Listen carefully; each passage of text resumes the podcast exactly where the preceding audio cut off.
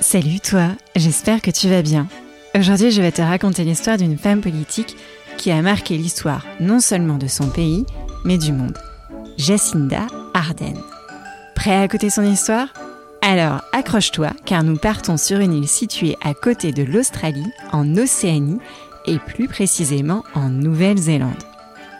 Bonne écoute à toi et bienvenue dans le monde surprenant des Nouvelles héroïnes. Nouvelles héroïnes. La Nouvelle-Zélande tu connais forcément cette île, et ce pour deux raisons. La première, c'est son équipe de rugby, les All Blacks, avec leur haka.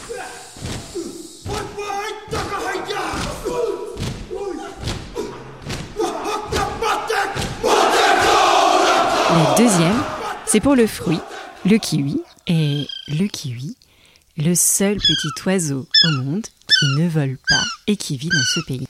La Nouvelle-Zélande, c'est une île grande comme l'Angleterre. Et comme là-bas, on y parle anglais, mais avec un accent terrible, un peu comme si tu parlais avec dans la bouche une grosse pomme de terre, et forcément, ça rend pas les discussions faciles à comprendre. Dans son pays donc, naquit notre nouvelle héroïne Jacinda. Jacinda était fille de policier, mais ce qui est plus surprenant, c'est que Jacinda a été élevée dans la tradition des familles mormones. Les Mormons forment une sorte de communauté. Il y en a plus de 15 millions dans le monde et son siège est à Salt Lake City aux États-Unis où ont lieu les Jeux olympiques d'hiver en 2002. Oui, t'étais pas né. Un certain Joseph Smith. Non, pas ce Smith. Aurait un jour, bien avant que naissent tes parents, tes grands-parents et même tes arrière-grands-parents, trouvé un livre sacré qui disait toute la vérité. Et puis le livre, peut-être illuminé, l'a illuminé. Smith aurait vu apparaître Dieu et Jésus alors qu'il était en train de prier. Mais ne nous égarons pas, cette histoire n'est pas celle de Jésus, mais de Jacinda. Je ne vais donc pas m'attarder sur la religion, restons neutres et à tes pieds. Jacinda grandit ainsi à Murupara, une petite ville très pauvre dans le nord de l'île. Les enfants y marchaient sans chaussures, dans les rues sales, et n'avaient rien à manger. Cette vision rendit Jacinda très triste, et elle se jura qu'un jour elle participerait à changer le quotidien de ses enfants démunis. Un jour viendra, et un jour viendra, et pas le prince charmant, mais plutôt la politique. Jacinda ne pouvait pas faire de la politique depuis son salon. Alors elle s'est mise à squatter le canapé six places du Parti travailliste. Le Parti travailliste, c'est un peu comme le Parti socialiste en France, qu'on dit plus à gauche qu'à droite. Elle avait 17 ans. Qu'est-ce qu'on est belle à 17 ans? Je veux décoiffer par le vent. Elle se fait très vite repérer par l'équipe de la première ministre de Nouvelle-Zélande, Hélène Clark, qui devient sa mentor. Un ou une mentor, c'est une personne qui te guide et te conseille dans ton parcours professionnel comme ton conseiller d'orientation quand tu rentres en sixième au collège, Obi-Wan Kenobi pour euh, Luke Skywalker, ou encore euh, Dumbledore pour Harry Potter. Comment se fait-il que j'ai eu la pierre? J'étais en train de regarder dans le miroir et tout à coup... Tu vois, seul quelqu'un qui désirait trouver la pierre, la trouver, pas s'en servir, serait en mesure de la prendre. C'était une de mes brillantes idées. Jacinda devint rapidement vice-présidente des jeunes travaillistes tout en suivant des études de communication. Apprendre à communiquer pour les politiques, c'est très important, car il faut pouvoir manier les mots pour convaincre les autres de voter pour soi. Pas bête, Jacinda. Cette position lui valut de partir à Londres et de rejoindre pendant deux années le cabinet de Tony Blair, qui était alors Premier ministre britannique.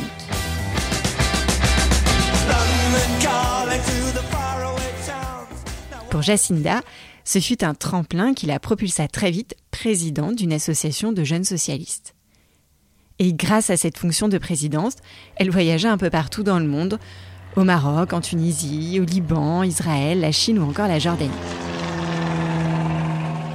Vice-présidente, présidente, il n'y avait pas que la politique dans la vie de Jacinda. Elle avait une passion secrète.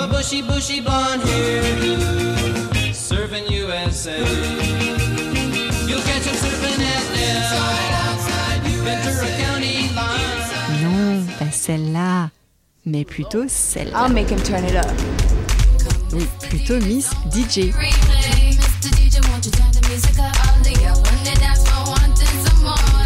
Jacinda adore faire danser les foules en mixant sur ses platines. Et à 28 ans, elle obtient un fauteuil, et pas de chez Ikea, à la Chambre des représentants, toujours du côté gauche de l'hémicycle.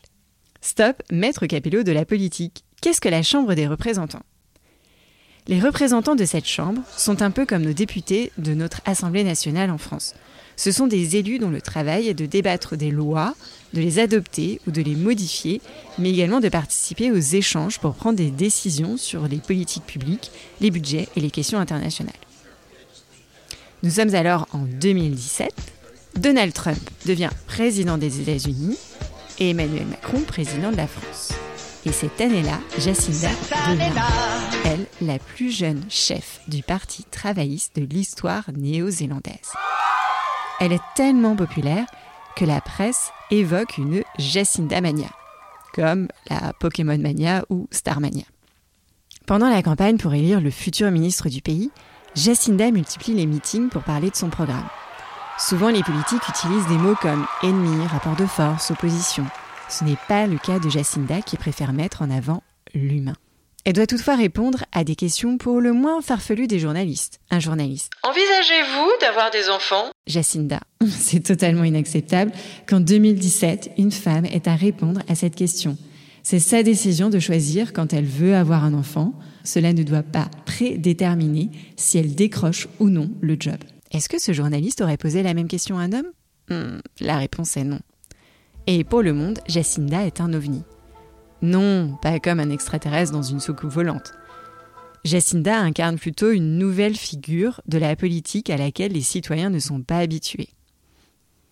À 37 ans seulement, elle devient la plus jeune première ministre du pays depuis 1856. Il y a très très très longtemps. Quelques mois après son élection, elle annonce qu'elle est enceinte et qu'elle quitte temporairement son poste après son accouchement. Quoi? Une femme politique qui prend un congé maternité de six semaines Dis-moi pas que c'est pas vrai. En France, certaines femmes politiques avaient repris le travail au bout d'une semaine à peine. Alors, déjà, chaque femme fait ce qu'elle veut. Et cette révélation fit l'effet d'une bombe et de nombreux journalistes se questionnèrent. Jacinda peut être elle vraiment apte à gouverner le pays une fois devenue maman? Les journalistes, vous n'avez pas d'autres questions à poser? Jacinda? Je serais heureuse quand la grossesse d'une première ministre ne fera plus la une des médias car elle sera considérée comme normale. Et toc Décidément, la vie d'une femme politique ressemble plus à un torrent infesté de piranhas qu'à un long fleuve tranquille. Et une première ministre qui devient maman pendant son mandat, c'est du jamais vu. À vrai dire, pas exactement. Jacinda fut la deuxième femme politique après la pakistanaise Benazir Bhutto, première femme de toute l'histoire à diriger une nation. À la naissance de sa fille Nive, Jacinda s'est retirée pendant six semaines pour vivre les premiers moments de vie de sa fille avec son compagnon. Normal. À son retour, elle est la première femme dirigeante à amener son bébé dans l'hémicycle. Si Jacinda est considérée comme une FPNI, une femme politique non identifiée, elle a cassé tous les codes des femmes politiques de l'histoire qui en général s'obligeaient à emprunter la manière de faire des hommes. Aujourd'hui, Jacinda a 42 ans. Après cinq années à gouverner un pays avec brio, empathie et humanisme, affrontant notamment la période délicate du coronavirus, elle a décidé de tirer sa révérence. Jacinda. Je n'ai plus d'essence dans le réservoir, donc j'arrête. J'espère que je laisse derrière moi l'idée que l'on peut être gentil et forte, empathique mais décidé, optimiste mais concentré. Que l'on peut être ce genre de leader, de ceux qui savent lorsqu'il est temps de partir. Lors de l'annonce de son départ, elle avait les larmes aux yeux et a adressé un dernier message à sa fille et son compagnon. Nive, maman a hâte d'être là quand tu commenceras l'école cette année. Et pour Clark, marions-nous enfin. Jacinda a ouvert la voie aux femmes qui se lancent en politique en prouvant qu'elles peuvent être leadeuses et mères. Elle assume aussi n'avoir plus la force de se battre quand d'autres hommes politiques préfèrent rester collés à leur siège jusqu'à leur mort. Voilà, c'était l'histoire de Jacinda ou le début de la grande histoire de sa vie. J'espère que ça t'a plu. Nouvelles Héroïnes est un podcast produit, écrit et raconté par Céline Steyer, c'est moi, et inspiré par mes deux filles, ce sont elles.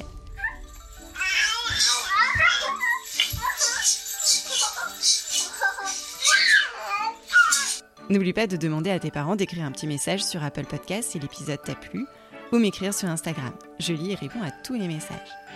À mercredi prochain pour une nouvelle histoire des Nouvelles tous les enfants. À écouter avec ses parents.